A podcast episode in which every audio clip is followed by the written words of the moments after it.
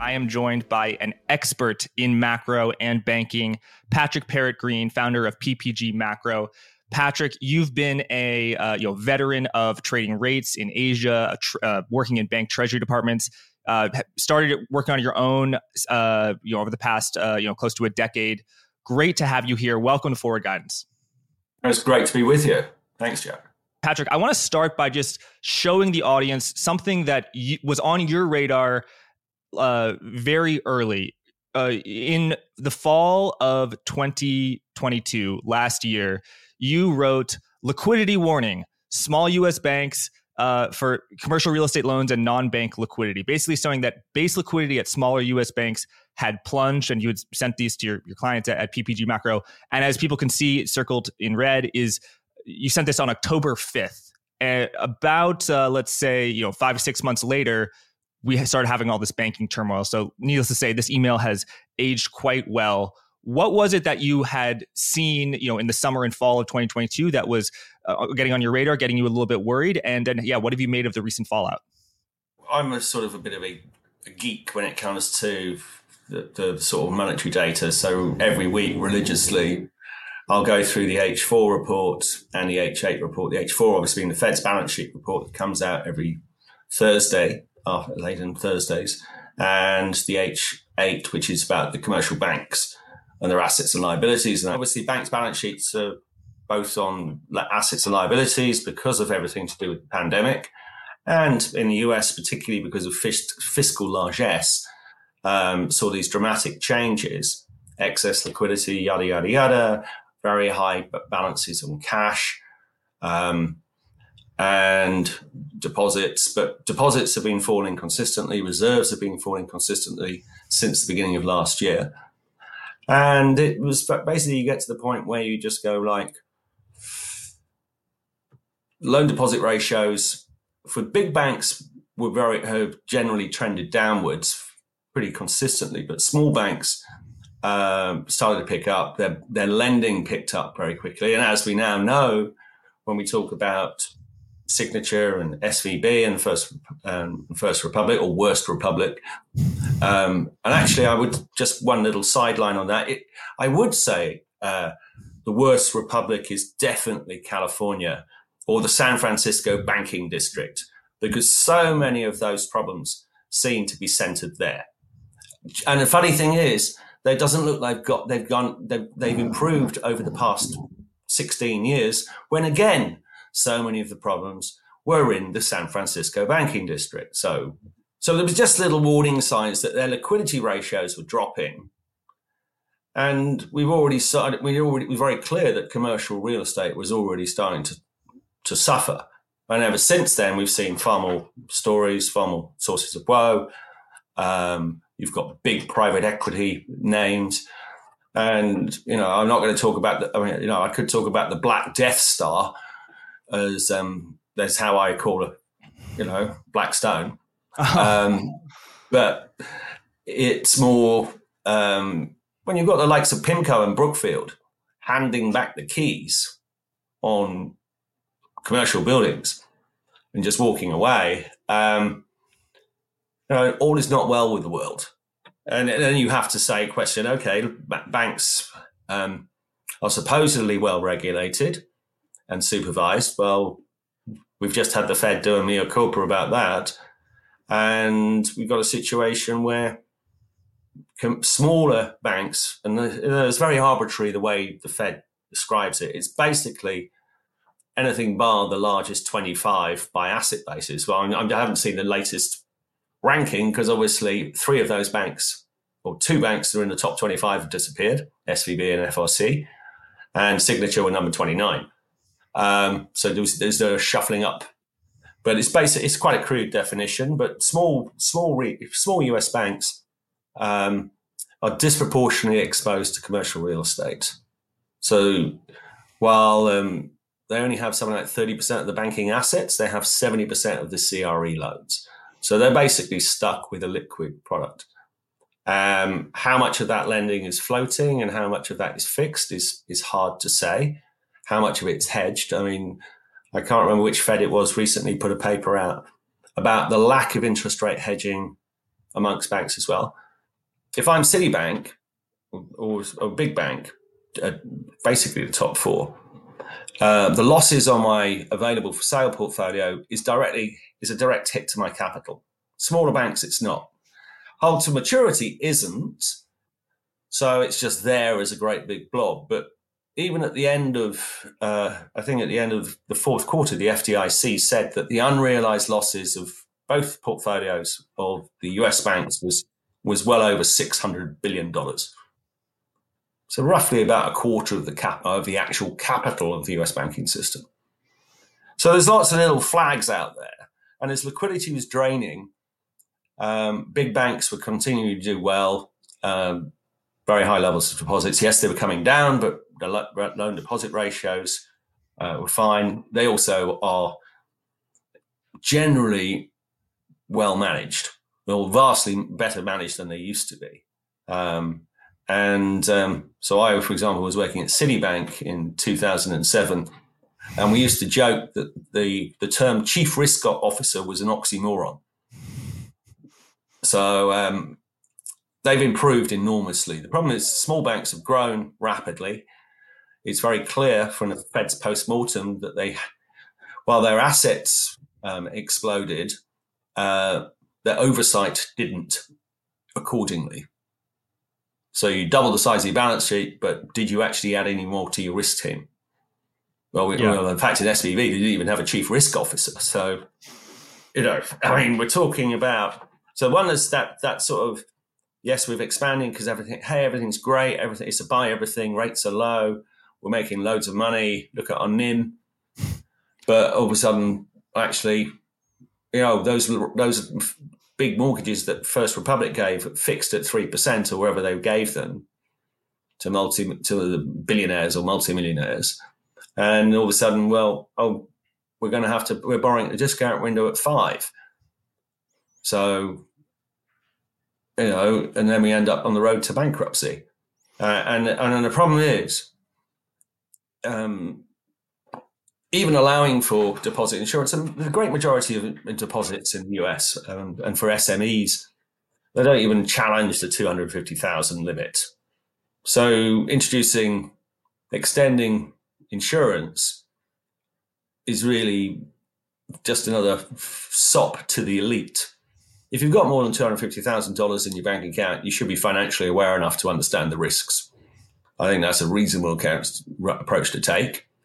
But the problem is, there is that fear of contagion. I mean, it's just things were getting dicey, and then as as more and more data came out, so then you could see actually that technically, even at the end of 2022, uh, First Republic was already um, in deficit when you added up its valuations of its on on its on its losses on its loan book and everything else and its rates as well. So one of the things I noticed when I was looking through First Republic's results, because they put the rates of their investments, mm-hmm. is actually it turns out during 2022 they were actually selling bonds that were in the money. And, and so the average rate yield they were getting actually fell. It was it was lower for Q Q1 23 than it was in Q Q2 22. Mm. So they're basically mean to keep the keep the hamster on the wheel. They'd actually been oh wherever we can realise a profit, let's realise a profit. Oh to, oh to hell with the ones that are in in loss. We'll just ignore those. Classic. It's like the classic bad gambler. Yeah, yeah. So, Patrick, just ex- explain a few things. So, you said fixed versus floating. That's fixed rate. You're, you're when you have a loan, you get four percent every single time versus variable rate, floating rate. Oh, if interest rates go up to five percent, now you're getting five percent.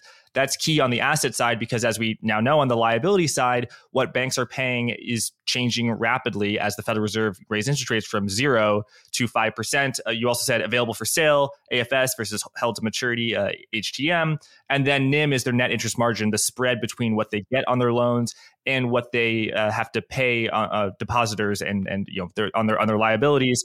Uh, uh, so when you talked about First Republic, the problem was a, a NIM problem. They just were not earning enough on their assets. They made you know mortgages to very wealthy people at two and a half percent, three percent, and so now they have to, you know, back, back when they existed, unfortunately, they you know they had to borrow from the uh, Federal Home Loan Bank at five percent. So they have a you just think about you know the, the value of that loan is just like it's just like the value of the price of a, of a bond, right? So if rates go up, the price goes down. So you know you've got it's not just a NIM problem, but you actually got a mark to market problem. If you're a liquidation point, then you're just going to realize a huge loss and be bankrupt. Silicon Valley Bank, they had that problem in mortgage backed securities. They bought all this paper that yielded a low rate. And so the, the value went down. You wrote today, you know, something smells in, in the banking system. I mean, how do you how do you think this plays out? And to what degree do you think this crisis seems over? Because you can make a case, oh, you know, First Republic fell, but that that was the the last bank to fall, and you know, credit quality so far seems good yeah, what do you what do you what do you make? What do you, how do you respond well, to that case? Well, I, well, for a start, all these things have happened uh, when the economy hasn't been in recession. So there's another element as well. So we so far we've just talked about the prices of fluctuations in the value of securities, NIM, all that sort of stuff. But what we haven't even touched on is the coming hit in delinquencies as well. So that's the other side of it. When the bank, and we're already seeing things like credit cards that, um, particularly amongst younger demographics, it's the delinquency rates are, are already surging, while they're getting away with so far 38 months of forbearance on um, student loans. Surging so from student, very low levels, though, right? It's like if if delinquency rate is 10 basis points and it goes to 20 basis points, the delinquency rate has doubled, but it's still not high. Oh no no no! I mean, some of the stuff now, and you know, I was seeing on Twitter today, when you were back to sort of 2019 levels of delinquency on subprime, we're back on subprime credit cards. Uh, we're back. We're actually at higher levels of delinquency than we were in 2019. So we've got these other kickers. You know, people income growth is slowing. Excess savings have largely disappeared. San Fran Fed did an economic letter on on Monday, highlighting that um, excess savings were down to 500 billion. The problem is those excess savings are really just left with the rich, so they're not, you know, they're not going to consume those so much. And actually, if you just deflated it as well, the number's even less. So if you think about it, excess savings were two trillion, and we're down to 500. So they've effectively, because they had this huge boost, largely from Uncle Sam, um, that um, that's roughly 6% of GDP. So no wonder consumption has remained reasonably strong. But now that's, that process is clearly coming to an end. So as growth starts to, to slip, and a lot of our high frequency measures, I, you know, I'm a big fan of, of freight data because it's live. And I was just reading something today um, from the guys at freightwaves.com yeah. who They're I great. think are a go-to source of data um, that rates have just actually, you know, they were expecting that, hoping that we were going to get a spring liftoff as we normally do. And rates have actually just cracked to new lows again. And they do these things like the rejection rates, i.e., how many truck, how many truckers are t- turning down contracts and are hitting new lows as well. So we know freight is exceptionally weak. We know that inventories are extraordinarily high. So, for example, the, the inventory sales ratio for merchant wholesalers is was only uh, you know let's exclude pandemic skewed data where you get these ludicrous spikes in activity etc was only higher in 2008 so we've got a, massive excess of inventory which will have to be worked down. Um, but again it, it just um, when you look at those sort of ratios against inflation they say it points to much lower inflation. If you look at the, glo- the New York Fed's global supply um, index, um, that came out um, that's out this week. It's at a new low, um, and funnily enough, it's got a great correlation with Chinese PPI, which also came out today, which fell to minus. It's down three point six percent year on year, and China is the world's producer.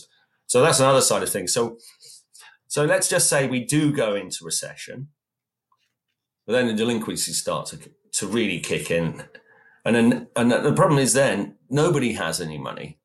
Jamie Dimon may have got a deal on First Republic, but don't don't think that you're going to get lots of other banks running to buy up assets of of banks that run into difficulty. So when you see the story in the FT today about Blackstone um, offering to act as an intermediary between banks and insurers to try and shift loans, sell insur- uh, loans onto insurers. Insurers is just going to go, well, hang on.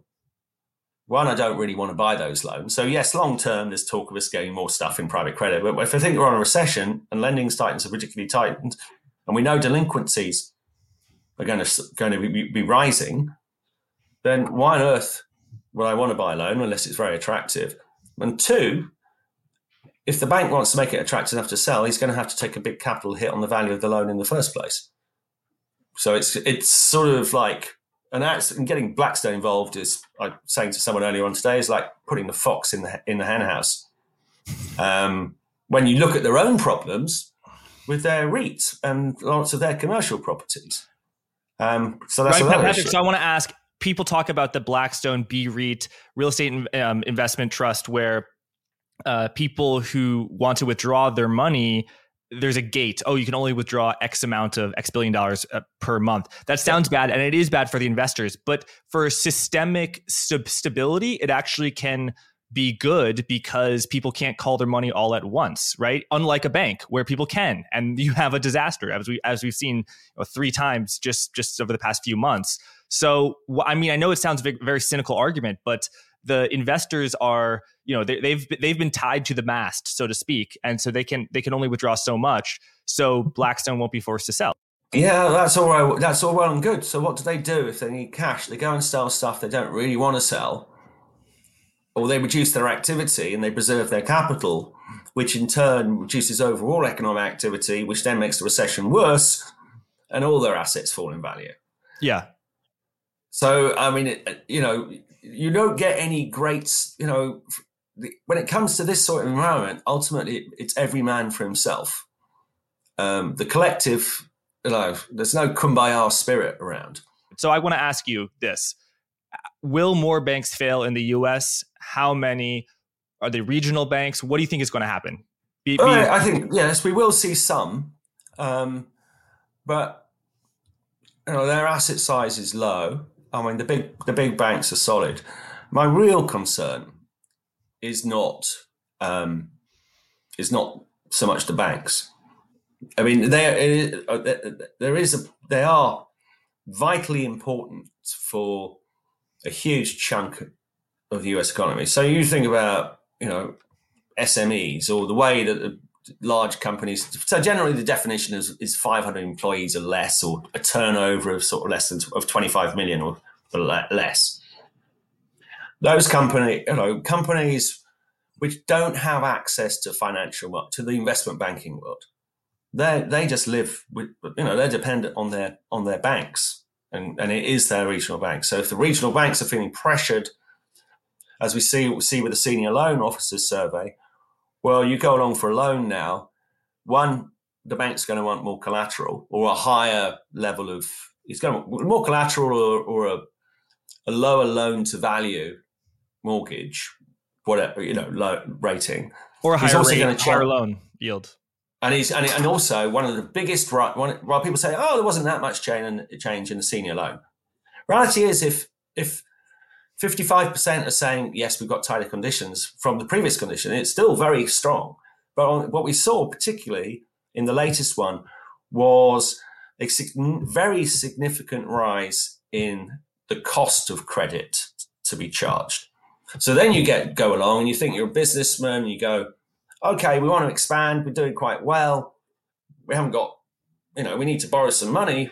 But then you go along to the bank and he goes, well, you know, I want the X, Y, and Z, and then you do your math, and it, it just no longer makes sense from a business perspective. So you don't invest. And so that's in turn growth is reduced. So you, you know it's just this gradual circle that just carries on. Hey there, sorry to interrupt. Announcement. Blockworks is hosting an event called Permissionless in September. It's a crypto event, it's in Austin, Texas. We did permissionless in 2022. It was the biggest and best DeFi event in the world. And this year, Lightning will be striking twice. Historically, our ticket prices have gone up about 10 times from the day the tickets go live to the day before the event. If you're like me and bad at math, that's 900%. So it might be savvy for attendees to consider buying tickets now rather than later. If you're listening to this and you're saying, hey, Jack, I'm not really into this whole crypto thing. I want to hear about the Fed. I want to hear about the dollar, Bretton Woods 345. I hear you. I'm not telling you to buy a ticket, and the interview will resume momentarily. However, if you are into the crypto thing and permissionless is something you might want to attend, what I'm saying is there's no time like the present because tickets will go up, and if history is any guide, prices will go up a ton. Anyway, the link is in the description, and you can get an additional 10% off by using code GUIDANCE10. Thanks. Let's get back to the interview. Yeah, so Patrick, I I took you know as someone who's not an expert at all, I just looked at the senior loan officer survey, compared the numbers to 2007, 2008, and it seems like it's in you know maybe late 2007, early spring, winter 2008 levels, not the 2008 2009 levels. It's important to say it is a I don't know if it's a diffusion index, but they're asking people about a relative state of change. So you know if there's a seven foot tall man and then you say the next data set is a six foot 11 man. You say oh he's shorter. So the data says oh my god the data says he's so short. No he's, he's six foot 11 likewise we had a record credit boom in 2022 people say we had monetary deflation in 2022 they are wrong. Look at the chart of loans and leases in 2022 off the charts. Yo it, ah uh, but yes. that's that's one of the problems. You see that's one of the real problems about that. So one of the reasons that bank lending actually grew uh, in 2022 was because of the collapse of issuance in markets. So if you look at high yield issuance, it's an absolute fraction of what it was in, and also a lot of the, you know, if you think about the low mortgage market, a collapse in origination. I mean, origination, I think in 2021, because of all the refi, etc., was was roughly, I think, something of the order. If you look at Knight Black, I think it was of the order of like four trillion dollars of, of and then of actual new originations was probably about 1.6 or 2 but but then purchasing dies. So actually overall credit creation slowed dramatically but for the banks one non-banks were no longer able to compete. So people had to go to the banks. Two rates had gone up a lot. So so not only were rates higher so they were able to make more of a profit the bigger margin there, but also they were able to widen their spreads because the competition from the the sort of the investment banking world, yes, the non-bank world, had largely dissipated. And, now, they, they what they paid to, on deposits was still close to zero because rates were still zero yeah. on the short end. Yeah, yeah. So they were still flush with liquidity. The problem is liquidity is uh, an ephemeral concept. Mm-hmm. You know, it's there until it's not and, and, and just think about it. Um, you know, I often describe it is so people talk about reserves or narrow money versus broad money and all this sort of stuff. Um, the best way for to look at it is it's like the oil in the engine of one's car. And the problem is, yeah, some of these banks did. They kept on driving down the highway, doing 70 miles an hour or, or speeding, a lot of them, uh, and they forgot to check their oil levels. And so what happens? Your engine blows up in the end, and that's a I think it's a pretty accurate metaphor for some of the banks out there. And um, and now, of course, they're scrabbling for liquidity, so they're going to the Fed or they're trying to raise funds, and they're having to take you know which are expensive, and they're basically locking in losses or reduced income, which also are going to affect their earnings and their overall value. And they're just and and as I said, we haven't even started to hit the, the default cycle, the delinquency cycle. Bank lending, that chart that we can show up, exploded in 2022 you made the excellent point that that's because other forms of capital raising in the capital markets, issuing bonds, convertible notes, raising equity, that froze in 2022. But I would make the same point. In 2020 and 2021, you had a record bubble in high yield debt issuance, investment grade issuance, IPOs, SPACs. So the huge contraction in 2022 was from a ridiculously bubblicious high itself in the same way that the contraction credit now is from a bubblicious level in 2022. Yeah, but what we're also seeing is an awful lot of that issuance. So we look at CLOs or the CMBSs that were done then, they're actually very short term. High yield debt is very short term. So already you're now you know seeing people with, with CMBSs, and you're finding this. We're seeing that in commercial real estate that they're coming to refi, and even not only those, the Vornados of this world with their mm-hmm. rate locks. And so the big property managers, they took they you know there's not just issuance, but they took out rate locks. But being greedy, they just go, oh, we'll just take a three year one. And now they're having to the rate lock, and they're they're absolutely they're, again they're in difficulty as well. So you've got so you've got a refinancing factor here. So I, you know, there's some real problems starting to kick off in in CLOs. Mm-hmm. Uh, and I was reading an article yesterday about how, for once, you know, people generally think that oh, high yield is more risky than CLOs. Well, actually, what we're seeing is CLOs doing worse than actual high yield. So if you look at HYG, for example, right. Um, so there's and then there is this whole issue of the non-banks, and this is my and I think people, you know, BIS, um, the Financial Stability Report writes about it. But what we have seen since 2008 it is an explosion in the assets put into the private equity stroke shadow banking world with higher beta models. And we've also got this big problem, and I think this is one of the things that um, I said to a now retired Fed president last October. Um, um, he said, "Well, if you think about it, if you were 30 in 2008, and let's say you hadn't bought a property yet, most you know, and you're now 45, you've spent your your entire mature adult life in a low rate environment. You've perpetually conditioned yourself to having to spend a relatively low percentage of one's income to service one's debt. And now we just had the biggest monetary tightening globally. Probably actually, it's even great. So we can talk about high rates in the early 80s and stuff like that. But rates were perpetually high. Uh, and so if rates went from 12 to 15, yes, it was painful. And I remember having a mortgage in the UK in 1989 and it was 15%. So but it, a relative shift was minor. But here you've gone from, you know, rates were at zero. Actually, the shadow Fed's funds rate, according to the San Fran Fed, was like minus 1. And now the shadow Fed's funds rate is closer to seven. And the shadow Fed that take what does that take into account? Just things that.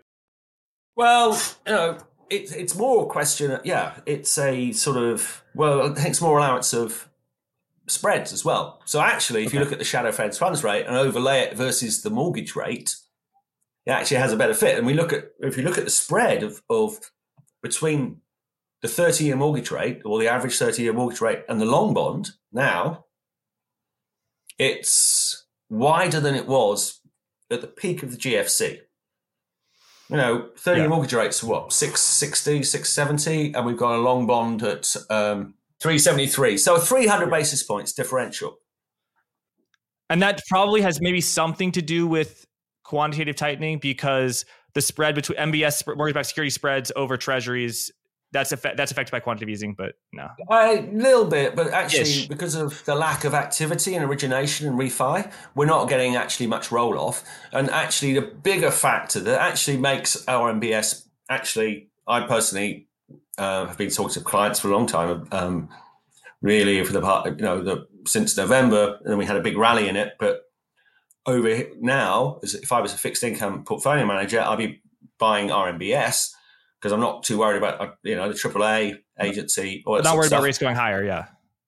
Um, but and also, but origination has collapsed. So the collapse in, in origination in MBS has had a far bigger a- a- impact than the actual any roll off by the Fed's balance sheet. Right. It's it should be the future. So CLO, you said earlier, that's collateralized loan obligation. CMBS, commercial mortgage-backed security. VNO is a Vornado real estate investment trust. Uh, the VNO is the ticker. The stock has fallen uh, quite quite sharply. BIS, Bank for International Settlements, a central bank for central banks. Although you know they, I, I talked to someone who used to work at the BIS, and he said central bank for central bank sounds important, but really all we did is write papers and have meetings. But, they do do great. They do do great papers, and this is yeah. another issue they I do do great talk papers. about.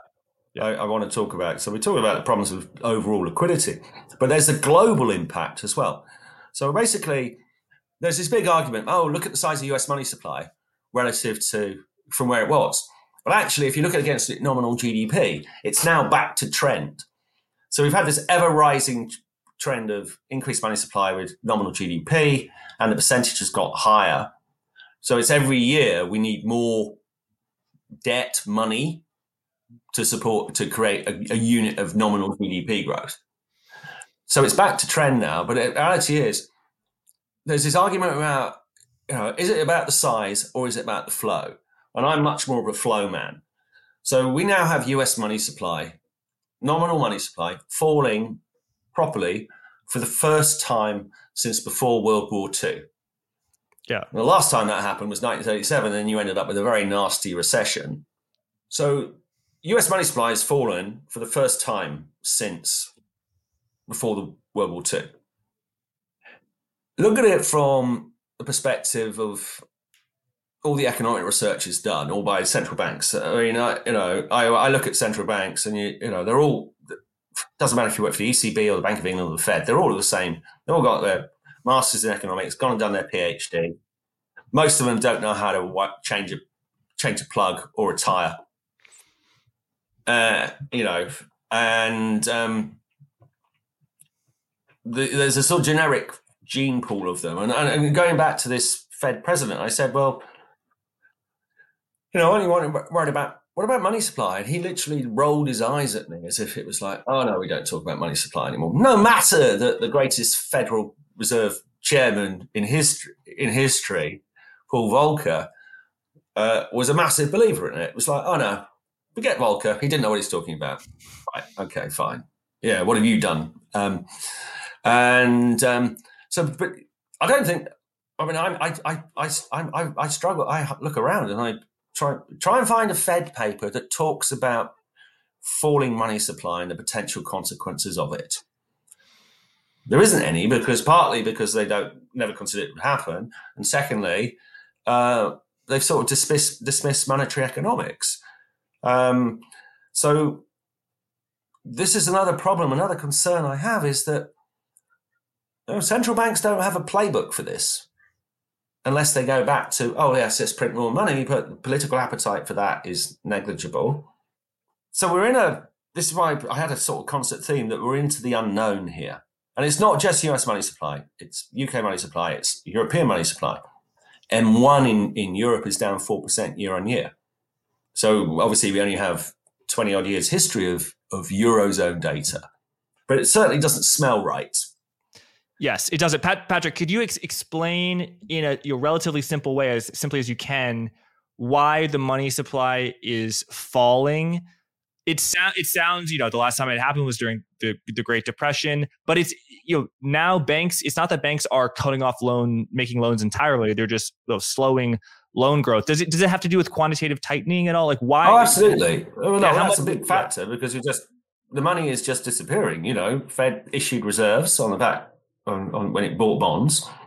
We're, we're cancelling bonds. I mean, what we're seeing, if you look at Europe, is actually the, the ECB has reduced its balance sheet by a much greater stage than than the, than the Fed has. The ECB's, in a matter of months, basically locked one 1.1 trillion euros. Right, but Patrick, that's uh, you'll correct me if I'm wrong. High-powered central bank money. When you talk about money supply contracting, I think you're talking about a form of bank deposits, which are the liabilities of commercial banks, not the liabilities of the Fed. Well, it's, all, it's all it all has an effect because you get excess reserves sitting on banks' balance sheets that they have, you know, so that's on one side of the balance sheet. So you've got to have a an offsetting.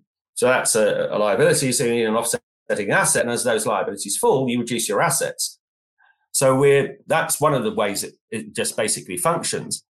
Um, but it's yeah, it's it, it, it there's there are other measures. So, for example, um, Lacy Hunt is a big fan fan of other uh, ODL, other yep. depository liabilities. Uh, ODL is collapsing at an unprecedented rate. It's absolutely collapsing. So, if, if those liabilities are collapsing on one side of the balance sheet,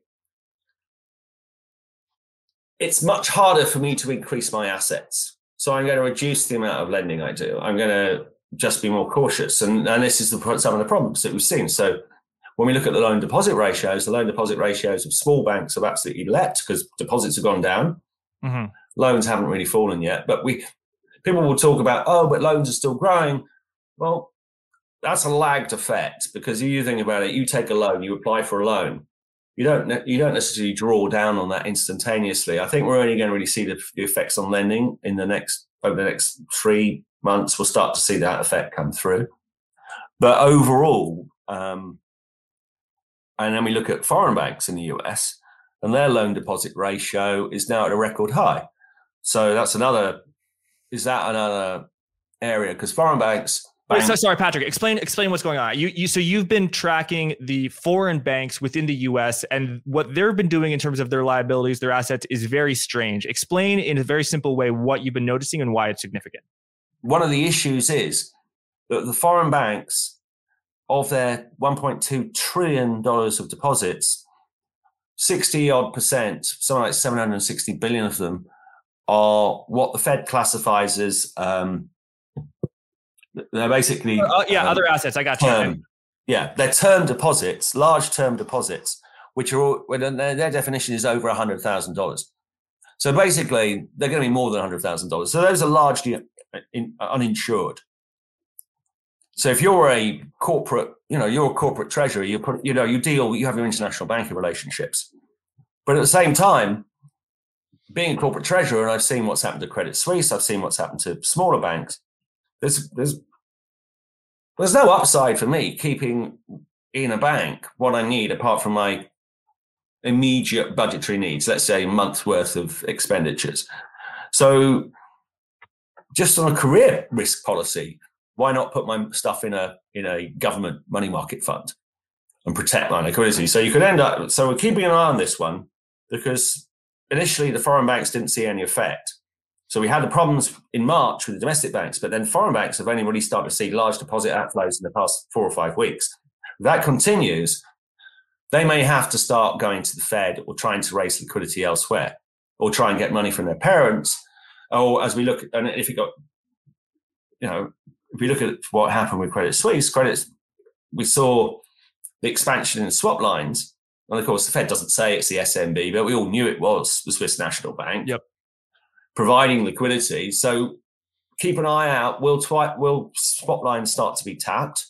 That's another sort of tension. Then you that will lead off to strain, but has financial stability effects. But but you'll see credit spreads come under pressure. Cross currency basis will come under pressure. And generally, that would actually strengthen the dollar. And also, we're at a time here where everyone's gone, oh, the Fed's going to pivot first. Look at rates. Well, that's all in the price. We look at forward rates. So the painful thing now would be for the dollar to actually go stronger as well. Well, basically, if you think foreign banks are short of dollars, they may have to go to their parents, to go to central banks, to utilize swap lines to then lend them dollars. But they're also going to curtail their activities. But that can lead to strains in FX markets and broader risk assets. And then we've got other issues as well, which may exacerbate a, dollar rally as what's going on in China as well. So if you notice in the recent FX rally or, or the dollar weakness, the one currency that hasn't really participated has been the, the, the Chinese yuan. So if you look at Euro CNH, which is the main cross, that's right up at its highs. But that's also China's got deflation, certainly in producer prices, which is the only measure price measure that counts the rest of the world because it is the provider of goods to the rest of the world, but also it's a massive competitor with the other major export country area, which is of course the eurozone. Patrick, I just want to just clarify on the non-US banks act, active within the US on the liability side and the asset side. Okay, so on the liability side, they don't have a lot of retail depositors. They've issued wholesale uh, deposits, you know, CDs, certificates of, of deposits, as well as you know uh, uh, deposits over a hundred thousand dollars. So that's on the liability yeah. side. So they're the most vulnerable. On the asset side, who are they making the loans to? You said there's a lot of commercial loans. Uh, yeah, they'll be basically providing financing to to, to corporates. Um, it's not. It's it's as I said. It's, if you look at the about 50, 50, almost half of their loan book is is C&I. However, more recently, they've also over the past year or two two years, they've increased lending to what's called classified as other other um, not depo- non non depository financial institutions. So that could be a hedge fund, it could be a private equity fund. It will take it, it, it takes money. Probably often money. Much of that is actually um, used for leverage, and then there's another area which is basically other unclassified lending, which is also soared.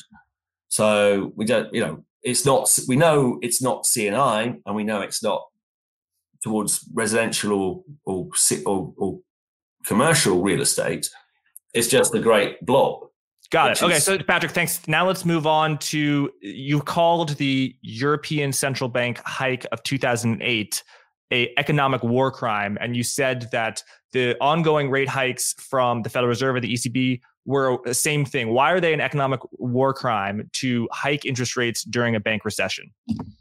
During a bank bank turmoil? Well, one, the, the flow of credit is already diminishing. Two, um, central bankers are always telling us that the lags of monetary policy are long. So if you get about one bad inflation month's inflation data, given it's been everything's now turning south, um, that's to you know it has no no no effect whatsoever. It's just a mean it's it's like a meaningless gesture. Oh yes, look at us, we're being credible. But we've already put so much tightening in the system, both in in rates and in terms of QT and and tighter credit conditions, that sometimes you know it's like baking a cake. Some you, you know you don't turn the oven up to speed the cooking of the cake, otherwise you'll burn it. Or Tereo used it, uh, Milton Friedman's phrase about you know the shower's not warm enough because you're waiting for the water to come through and you end up scalding yourself because you increase, you know, and it's very much that. So we are at a time for patience. And I would actually argue that, um,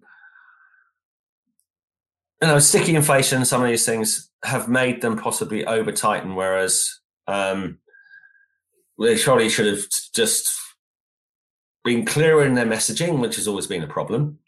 Um, but actually saying, well, you know, we've done a hell of a lot, and it's time to just. And I think we are at that point now. Um, but I mean, in 2008, we could see what was going on in the world. We'd already had loads of bankruptcies and banks failing. Um, got worse, obviously, when Lehman went down and then the UK banking system went down as a whole.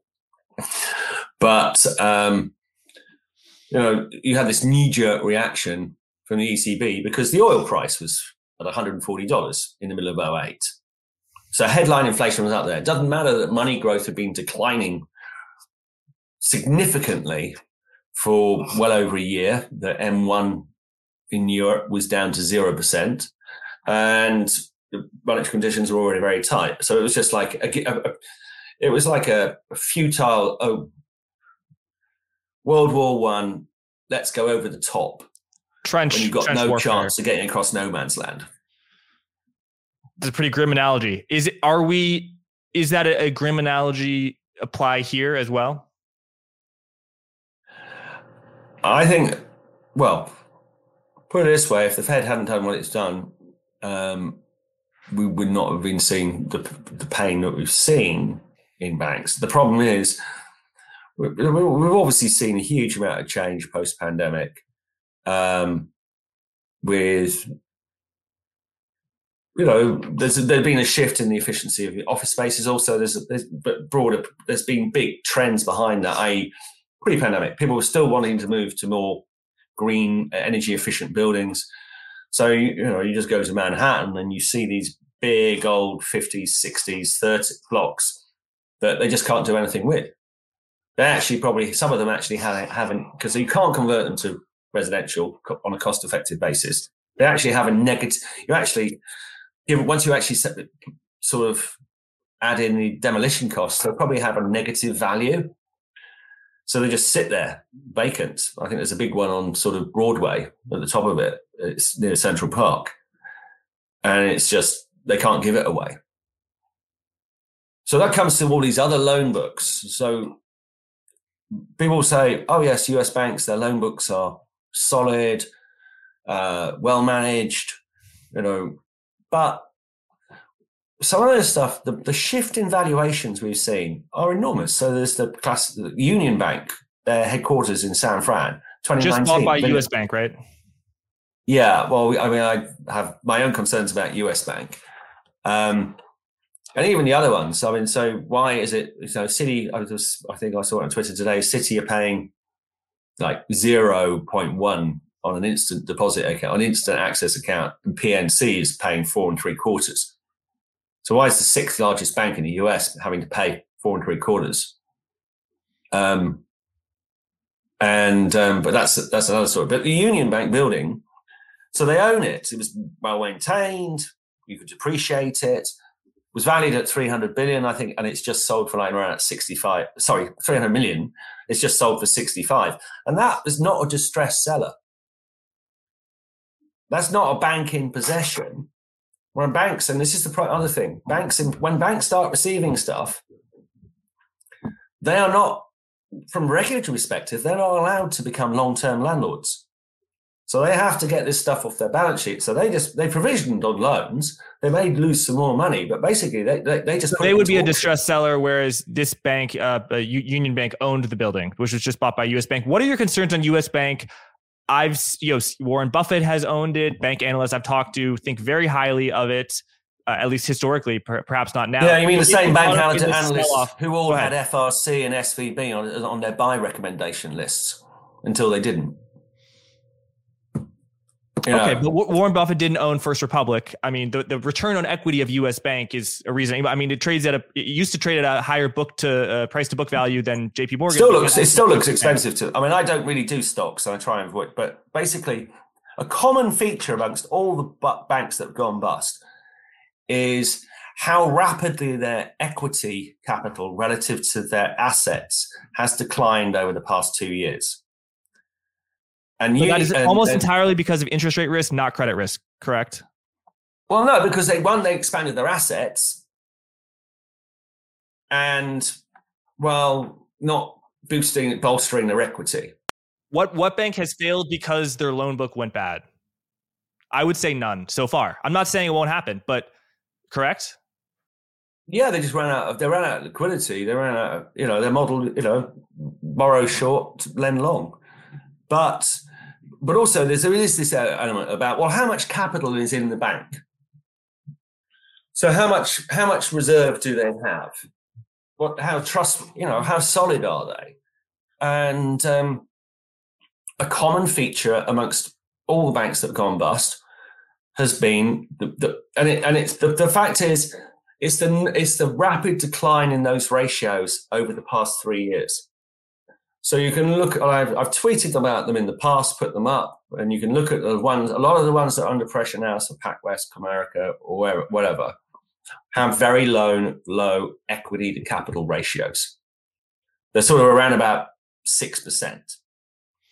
So, um, do they actually? If you take their losses and all the other stuff, do, do they actually have any capital left? And then you go, well, if they if they if the net position is their capital less, then they shouldn't be running it as a bank. Otherwise, they go and raise capital and improve, solidify their balance sheet, and take a hit on their returns. You know, I mean, there there are two ways you can run a bank treasury book, and if you're working in a, you know, obviously you want to maximize the income. At the same time, you always have to have an eye on prudence and your and your regulatory liquidity obligations, and uh, and that comes obviously at the cost of reduced returns, certainly in that area. And unfortunately, my perception is that too too many banks have focused on using their treasury operations or the, as the banking operations as a profit center and have failed to spend enough attention looking on it as how a bank treasury operates as a liquidity center. Right. So you have the common equity tier ratio. They said it was 12. It turns out it's actually six because all of these risk, uh, you know, low risk assets such as agency mortgage backed securities. Well, no, it's just because, well, part, large part of it is down because their asset base has expanded so much over the past few years. So right, right. and those asset bases that they bought are now worth less in the market. So they have right. Yeah. Or, or, or no, I, I, I, I, see what you're saying. Okay. It's yeah. just basically yeah. what how much how much how much gas does a bank have it have, in its tank? Yeah. And and the problem is, as we've seen, um, you know, another in this digital age, which was the other thing that Powell fessed up to, was, oh, well, now that fact that everyone's got a smartphone, which they didn't have in 2008, and most banks weren't didn't you couldn't bank online in 2008 yeah you'd have to drive now, to the bank wait it's a hassle why not just go take a nap instead of doing it but now you can just do it from your from your uh, yeah, you just go click, and bang, when you, you take a nap. Yeah, so Patrick, you're absolutely right that yeah, banks swelled in size, particularly Silicon Valley Bank. I think they close to tripled their their asset base, uh, and that should appear as a higher leverage ratio. But they were buying all these assets, agency mortgage-backed securities that had a risk weighting of 20%. So it didn't appear in what they were reporting uh, as much. And maybe, you know, agency mortgage-backed securities, maybe they should have a higher risk weighting. You know, I, there's a bank analyst and investor I respect a lot who has a quote something to the effect of show me the risk weighting, show me the low risk weighting, and I'll show you where the asset problems are. Because you know, in Basel II, I think you know banks could have AAA subprime mortgage-backed securities at a low risk weighting. Now you can have agency mortgage-backed securities at a low risk weighting, and the credit risk is you know infinitesimally small, but the the interest rate risk is huge. Well, I, I think that's a, that's a, that would actually the question I would raise is actually that bank regulators probably pro- focused far too much on the credit quality and yes. not enough on the interest rate risk. So I, interest rate yeah. risk should have a higher weighting when it comes to measuring banks' um, position as a whole. As I couldn't agree more. Rate, if you're going to rate a bank, the talking heads on all the channels were saying banks are doing great. Great banks do well when interest rates go up, and it's like yes, but not when they interest rates go up 500 basis points in a year, and they make all the loans when when interest rates are, are super low. Yeah. Uh, but Patrick, so if interest if you know the Fed has stopped hiking, which you know pretty likely that they have, the problems going forward can't be interest rate risk, right? Because so they have to be uh, credit credit risk. So if if the credit risk gets serious, the the problems continue. But you know this whole problem of oh the, the Fed's you know the Fed's not going to hike from 500 basis points to 1,000 basis points, right? So yeah, yeah. So who's got the credit risk? Well, it's not really the banks, and the banks have a certain amount of credit risk, but overall, it's not the banks that have the credit credit risk. The people who have the credit risk really are private equity, private credit, and investors, because investors for so long have gone, oh, let's have alternative assets. So ultimately, it, it, it negatively impacts um, everybody because if they've if they've got a pension, um, it may impact. You know, we saw what happened with uh, the gilt market. Um, although that was a brief hiatus of you just look back at it and it's like Liz of 44 days. Um, and, um, you know, the simple chaos that was quickly resolved. But it, it, was also you know one of the things that exacerbated was the excessive amount of le- le- leverage that liability managers had in the system because rates stayed so low and volatility has been so low they thought oh we can double up so we'll, we'll, sort of double the size of position and be leveraged to get that extra return until it didn't work and, and the real problem is it's so this could end up being more like a 2000 2001 recession, where it effectively becomes a balance sheet recession. So households as a whole, their levels of debt are not high. It's relative compared to where they were in 2007, they're much lower relative to income. The, the real problem is actually businesses.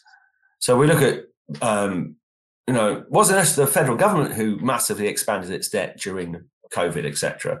It's the US business sector. We can see that data when we get the quarterly flow of funds data. So we now have a business sector in the US or corporate debt is roughly business debt is somewhere like 75% of GDP. It's pretty much all time record highs because the whole model was, oh, debt is cheap. Let's go and do buybacks. Let's, we'll pay ourselves and all this sort of stuff. Well, debt isn't cheap now. So, and you think that the duration of those borrowings was short enough for it to be a near-term problem because you know didn't you know Amazon issued 40-year bonds. It's it's the problem of the people who lent the money because you know interest rates are not at zero anymore. Right? It's not. Well, you know, I think we have. You know, when we talk about you know whatever you want to call them, the FAANGs, they they are utilities. They have loads of cash. So that's another. That's also leads to another problem when you hear Powell and Co say, "Oh, there's lots of cash in U.S. corporates." Well, actually, if you take out the top twenty people, like Apple, like Oracle, like Microsoft, actually that that level of cash is is much much lower. Right. And then and so it's a misleading it's a misleading um, approach. Um, so corporate America is leveraged as a whole. It's leveraged like it never has been before. But when what happens when we enter times of lower growth is we generally see deleverage. So debt goes back. So we get income. Actually, we'll pay down the debt. We're not going to do buybacks. So I, I mean, I don't profess to be. I'm a rates man by heart. Yeah. by DNA. But overall, it, it just says, says that well, the buyback buybacks for many are going to cease to be a function. Function if credit spreads get wider and we need more liquidity, we're going to conserve our capital. But it also means investment gets curtailed, and you can enable certain sectors with the Inflation Reduction Act and all the subsidies might do okay. But is that going to be enough to offset everything else? Got uh, it. And so I don't believe it will be.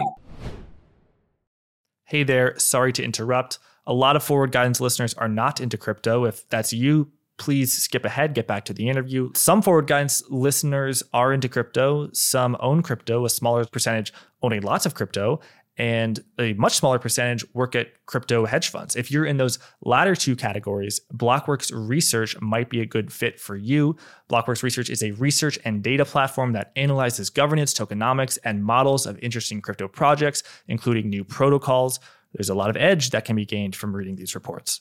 You can check out a sample report at www.blockworksresearch.com slash research and hit the free report toggle. If that is of interest, full subscriptions can be purchased at www.blockworksresearch.com slash sign dash up. You can also get 10% off using the discount code guidance10. Thanks, and let's get back to the interview. Right. So, Patrick, okay. you said you're a rates man. Where, at the end of this cycle, where are rates headed? The terminal rate. When the, the Federal Reserve, you know, it probably will cut. I don't think it will cut in the next, you know, three, six months. It could. The market thinks it could. But where will the bottom in rates be? You know, in 2008, the bottom was zero. In 2020, the bottom was zero. What's the bottom this time? And how soon do you think the Fed gets there? Well, how quickly they will ease yeah, it might take a little bit of time. But when they do start to ease, let's not forget, we went up in chunks of 75. It wouldn't surprise me to see a, you know, in one, in them sometime just go, well, hey, we've done all this. We could do a 100 basis points cut just in one fell swoop. None of this, oh, 25 a quarter nonsense. Because if you go up a lot, you can come down a lot. Where do I see rates eventually settling around? Probably sub two as inflation eventually edges back down, you know, it comes down to r-star and what credit spreads like and how th- how you know. I think there's a general, maybe even down to one. I mean, we thought about where do we get to um, back in 2002? We got to one. Okay, 9/11 pushed it down, but sort of one and a half to two range. I can quite happily see. I can I can see that without any difficulty. Got it, Patrick. So you're a rates man. I want to ask you a question you know there are there are where the level of rates are now the forward rates but there's also the options pricing and you can you know do a lot of complex structures on that what do you think the odds are of further fed hikes and would it be a profitable strategy to sort of sell tail risk uh, of further you know sell sell the risk that the Fed doesn't get to six percent.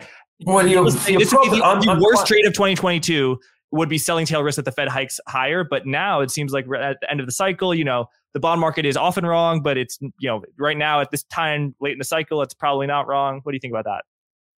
Yeah, I mean, I'm not an. op- I mean, don't never ask me to price an option. I'm I'm much more of a luddite. I mean, I'm quite simple. So I've been, You're not a you Luddite. know, I so more I'm recently I've switched to being a sort of when I talk about trading rates and stuff like that. I've been using the five year note more as my benchmark rather than tens or bonds. But I do look at various global markets and I sort of say, well, okay, I can get a 20 year treasury, which the other day was back up at above 4%. I'll take that. I'm, and actually, but you know, I don't trade these days, but I do manage my own sort of, what we call it SIPP over here, but 401k in your terms. Right, And you, And over the past- some of the largest macro hedge funds in the world, who we won't name, but who are I, I can assure the audience are the, the pristine blue chip hedge funds in the world. Yeah. So, but I've been buying for my own person pension, you know, 20, 30 year gilts, which were still about 4%. Uh, I was, you know, US treasuries a while back when we rates were higher pre the banks. And I'm still quite comfortable with that. Um, from a tech training perspective, um, even though the Fed's just hiked to five, and we've got a five year note down at it's been as low as 330 today, or sub 330 again. Um, the pain for me, from a short term trading perspective, would be for a market to have like a flash crash. Another bank goes bust, something like that. There's a liquidity issue, dollar spikes. What's going to happen there? And then you end up with a, a sort of um, a sort of a bit of a mini Minsky moment, for want of a better description. And at which point I'm quite happily walk away. Um, we basically it's been a bit boring really for the past six weeks because we had the big spike down, rates have been largely been in a range. So you've had your sort of juice, but further out, I just look I look at that little very simple chart of Chinese PPI against the US 10 year note going back 20 years. And it's like what I call a Jaws chart. So you end up with like it's like that. So I'm trying to get it on the screen Yeah. Yeah. you know, you know what I mean. It's just it is Jaws. It's like that. Rates up here, Chinese PPI down there. Which one's going to catch up? Well, maybe a bit of compression between the two, but it just says to me that you know I was chatting to a friend of mine today on on Bloomberg, and I was saying, you know, sub three. I wouldn't be surprised to see rates in the short term break three percent. Which point I'll be out. You know, I'll be down the pub. I'll be like, thank you. All right. So, at what point do you think those jaws snap shut and take you know many investors and the global economy with it? And let's specifically go into China, where you know you follow China very closely.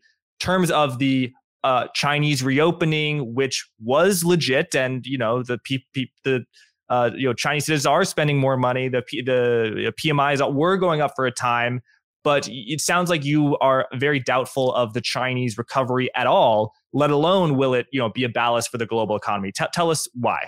Well, I was a big skeptic about you know the euphoria that um, was going around late last year about China and the speed that it was going to recover, and oh, it was going to be a boost to global inflation. Well, uh, yeah, well, that's worked out really well, hasn't it? Overall, I suppose I'm more balanced now because market was overexcited.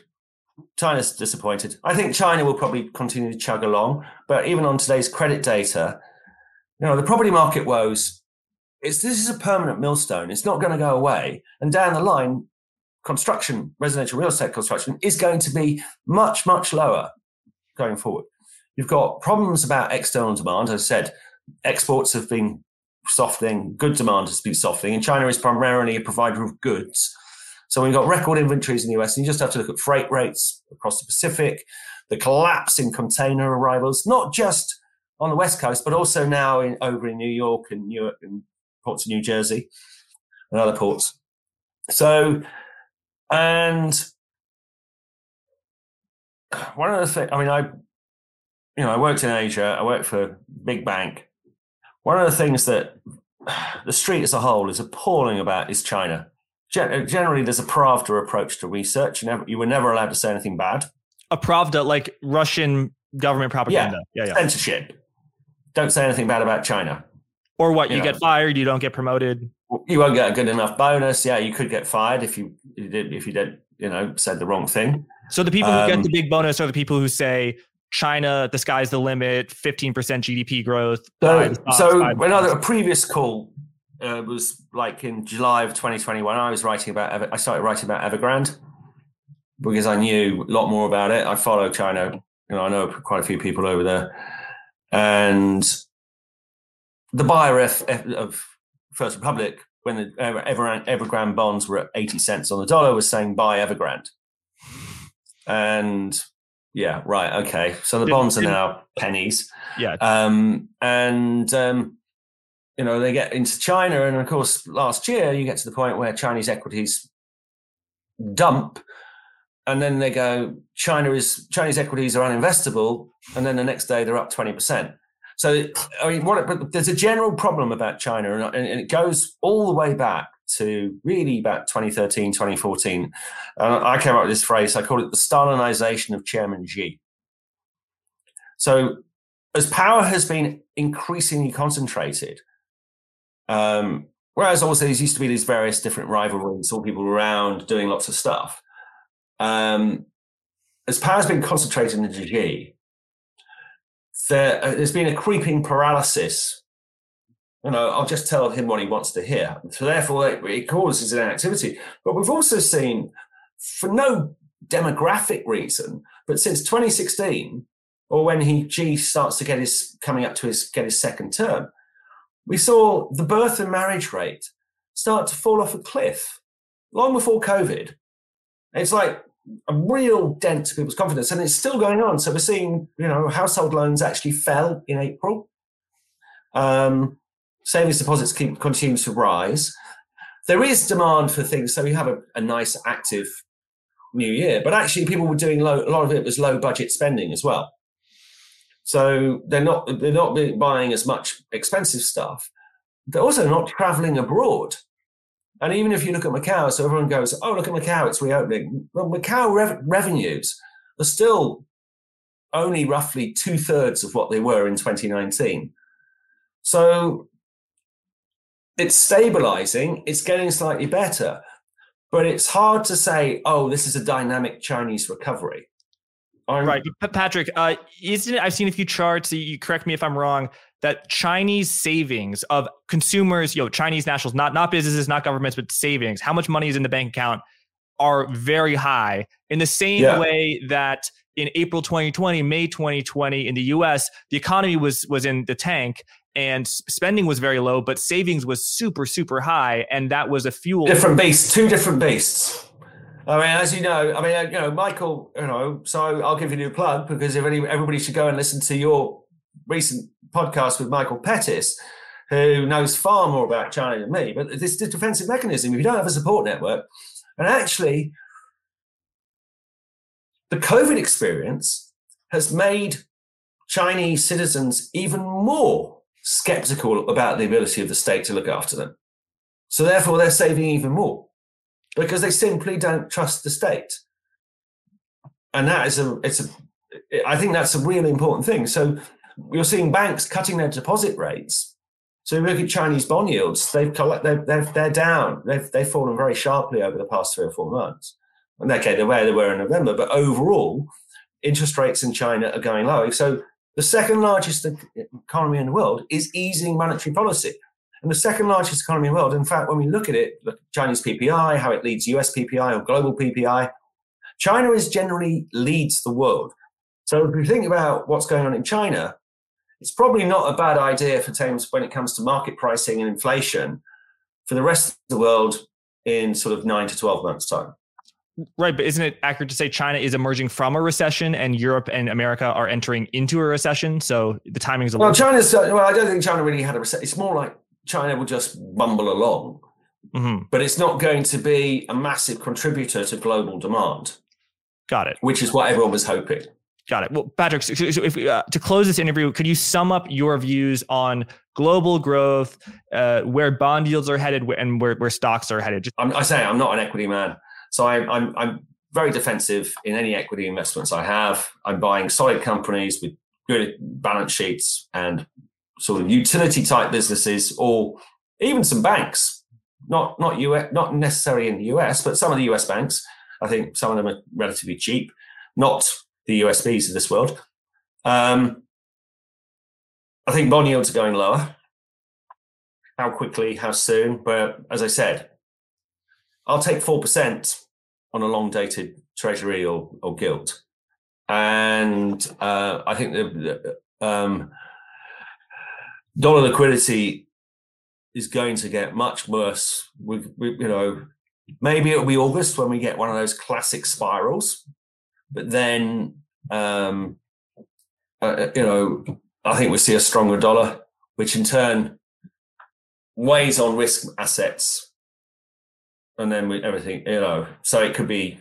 I think sell the old sell in May and go away and come back on St. Leger's Day, i.e., September, is probably not going to be a bad analogy this year. There we go. Well, Patrick, thank you so much for joining us. As people can see on Twitter, you are at PPG Macro, uh, you know, chronically underfollowed account, as is the case for you know many legitimate people in finance. You spend you know a lot more time thinking about markets and and uh, you know working with the best investors in the world rather than sort of tweeting all the time, which is which is what I do.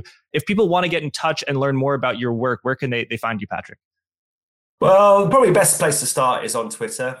DM me or something like that, and then we can rather than clogging up my e- email box, and then we can progress from there. Yeah, there we go. Yeah, when we put the screenshot up from your email in October, I, I blocked out your email address to you know keep it. Thank you. That's great. Go. Thanks a lot, Jack. Patrick, thanks so much. Thanks for here. Cheers.